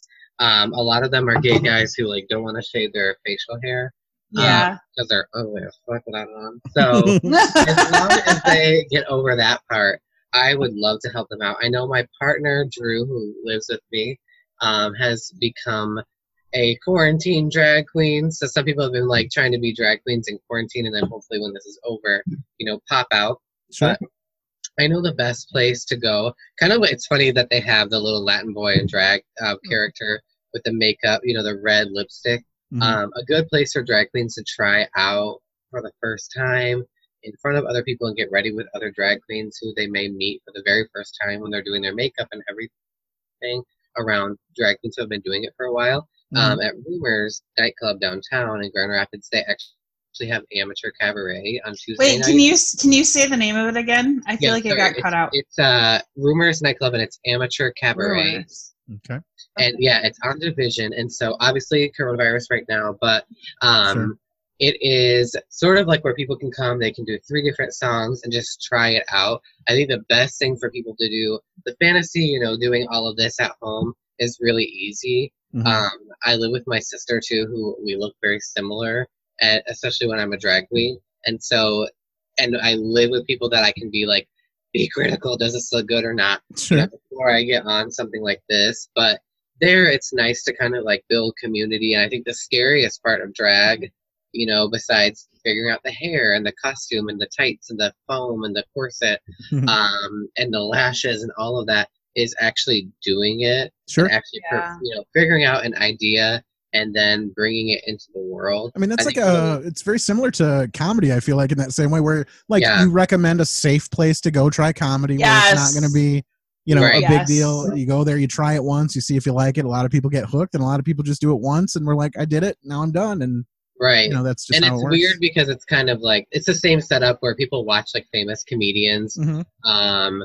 you know, like they'll watch like Louis C.K. and they're like, "You're not sexually assaulting anyone too soon."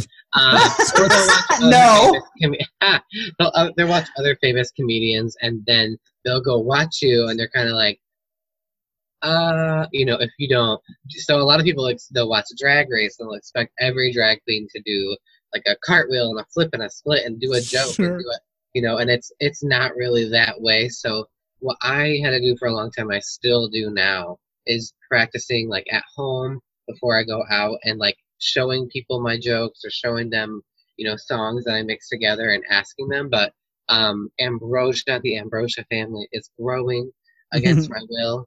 Um, so my partner, my partner is Aria Ambrosia, um, and so he has been doing drag and doing makeup. And so it's hard. I, I think that it's good to have someone that knows how to do it, that kind of is their drag Sure. mother and teaches you that kind of stuff. Um, like for example, like I don't have um a five o'clock shadow when I shave because I'm a redhead. It's like blondish red hair. Yeah. So I don't have to cover that up with to color correct. Mm-hmm. But if Matt, if you were to do it, you'd want to color correct to get rid of the black. hmm And even when I did Stu's makeup at the time, I didn't really understand that. But I've done other people's makeup a lot now, so now I get it. So if people are watching and they want to know, you can message me on Facebook, and uh, you know, after coronavirus, we can connect and we can hang out in our little drag room. Um, and I'm also, can I plug things right now? Absolutely. yeah, Yes, this is the time. let's do that. This is the time. this was supposed to happen before coronavirus, but I believe it's. I'm hoping to do it at Dog Story Theater still, um, but it's going to be called Betsy DeVos's School for Girls, and it is Nice.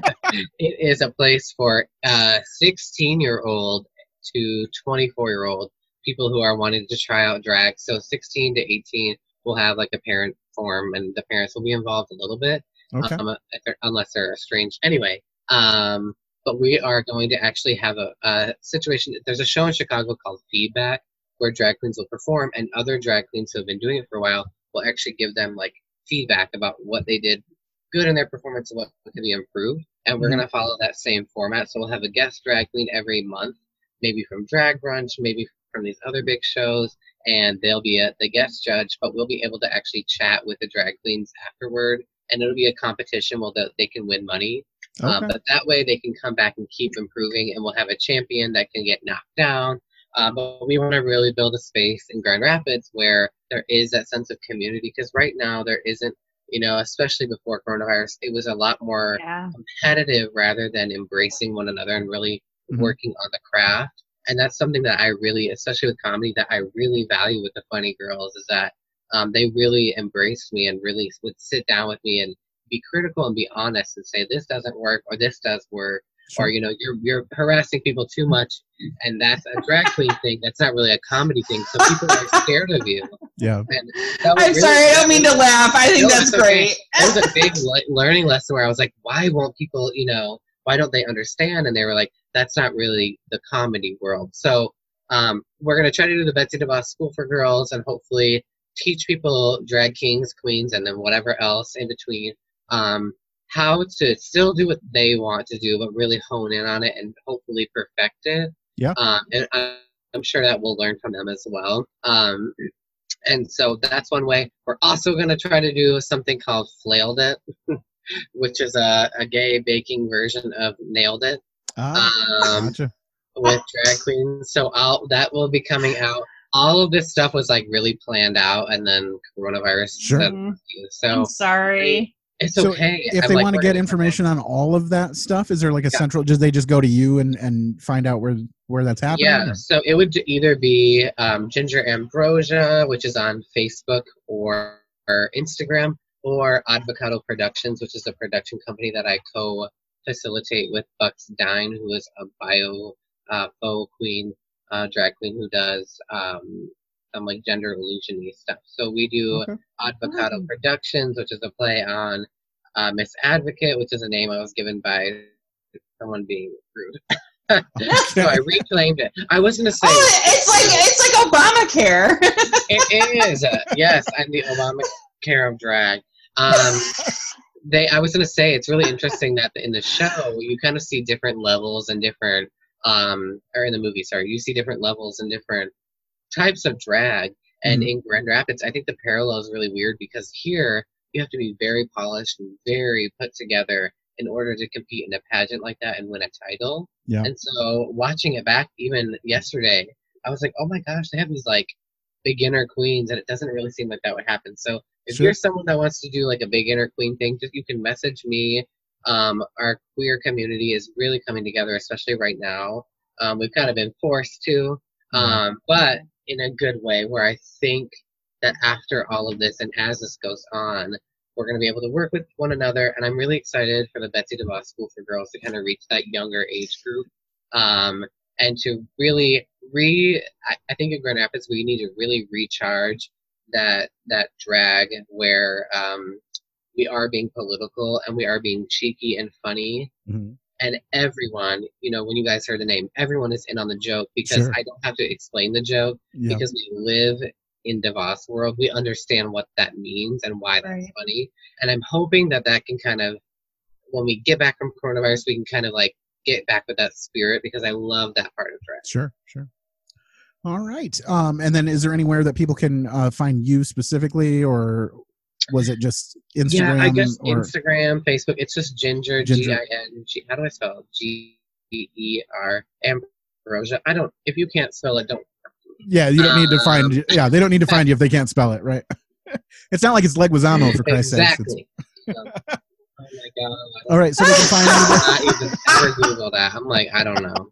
Okay, so they can find all that information through you once it starts coming out. So follow Ginger on uh, social media, and then she'll get the info to you once it's available. After we can all go back to playing around like idiots. we can yeah and we can we can put links too uh, we can Once- put links on our uh, so if you want to send us that stuff we Well, I will. For sure, for sure. yeah Uh, Mandy, do you have anything at all you need to tell anybody about, or anything that you're enjoying in the real world that people should be looking at during this time uh, i quarantine? this is my first week as a stay yeah this is my first week as a stay-at-home mom. I uh, i went to the beach today with my kid. Neat. and Brad. she loved it. I know i'm sorry. Like this is just what happened after quarantine. I was Sure. like hey we've been together 24 7 we can't leave each other alone now. So There yeah it, it's been great. What about you matt Uh, nothing coming up really or anything, but you can uh, reach out to the show if you want to tell us anything that we did wrong or anything we got right. You want to give us a virtual high five, you can email the show at another episode podcast at gmail.com or you can find us on Instagram. So on Instagram, we always put out the poster for the show uh, the the Monday or no, the Sunday following the Sunday prior to the episode drop. So sorry. So on Sunday, i know i'm like who's drinking here Yeah, it's right. not you on Sunday, if you go to Instagram and you find our page, you're going to see a poster there for the next week's episode. So you get a couple of days advance notice to go and watch the movie so you can join along with us. Uh, which also means that Ginger, you're going to be on the cover of this movie, replacing one of the actors that were actually on the cover. So that'll be coming out shortly. You can find us there on Instagram. Uh, otherwise, yeah, email us again like Dan did and, and suggest some movies you want us to cover. Uh, if they were part of our wheelhouse as kids, we'll totally do it and we'll see what happens. yeah So, sometimes otherwise- we we're like oh yeah we we didn't even think of that movie Right, so um, otherwise, uh, we don't really know how to end this, so we just kind of play a clip at the end to get this uh, mess out of here. So I have one last clip left, and it goes like this.